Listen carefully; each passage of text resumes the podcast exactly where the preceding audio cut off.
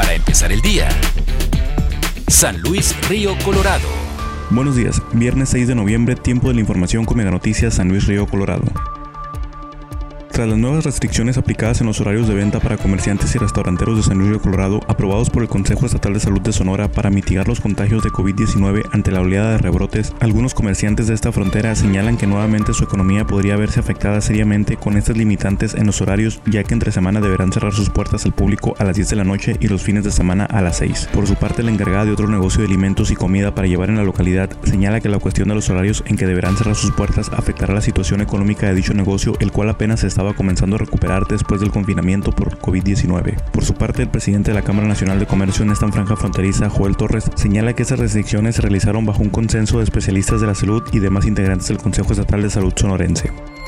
La Cámara Nacional de Comercio dio a conocer que este próximo lunes 9 de noviembre se dará inicio el conocido Buen Fin, el cual terminará hasta el 20 de noviembre, aumentando esta vez con una duración de semana y media. Esta medida se tomó con el objetivo de recuperar y reactivar la economía de la localidad a causa de la pandemia que afecta en la actualidad. En estos días del Buen Fin se prevé que participen 183 negocios de manera formal, donde los ciudadanos podrán obtener descuentos del 5 al 40% en sus compras.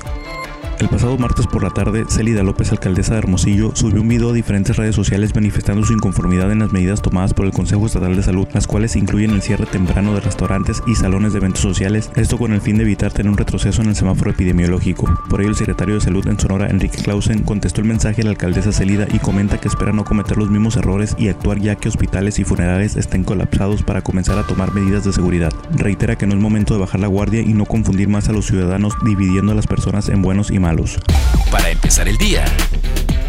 San Luis Río Colorado.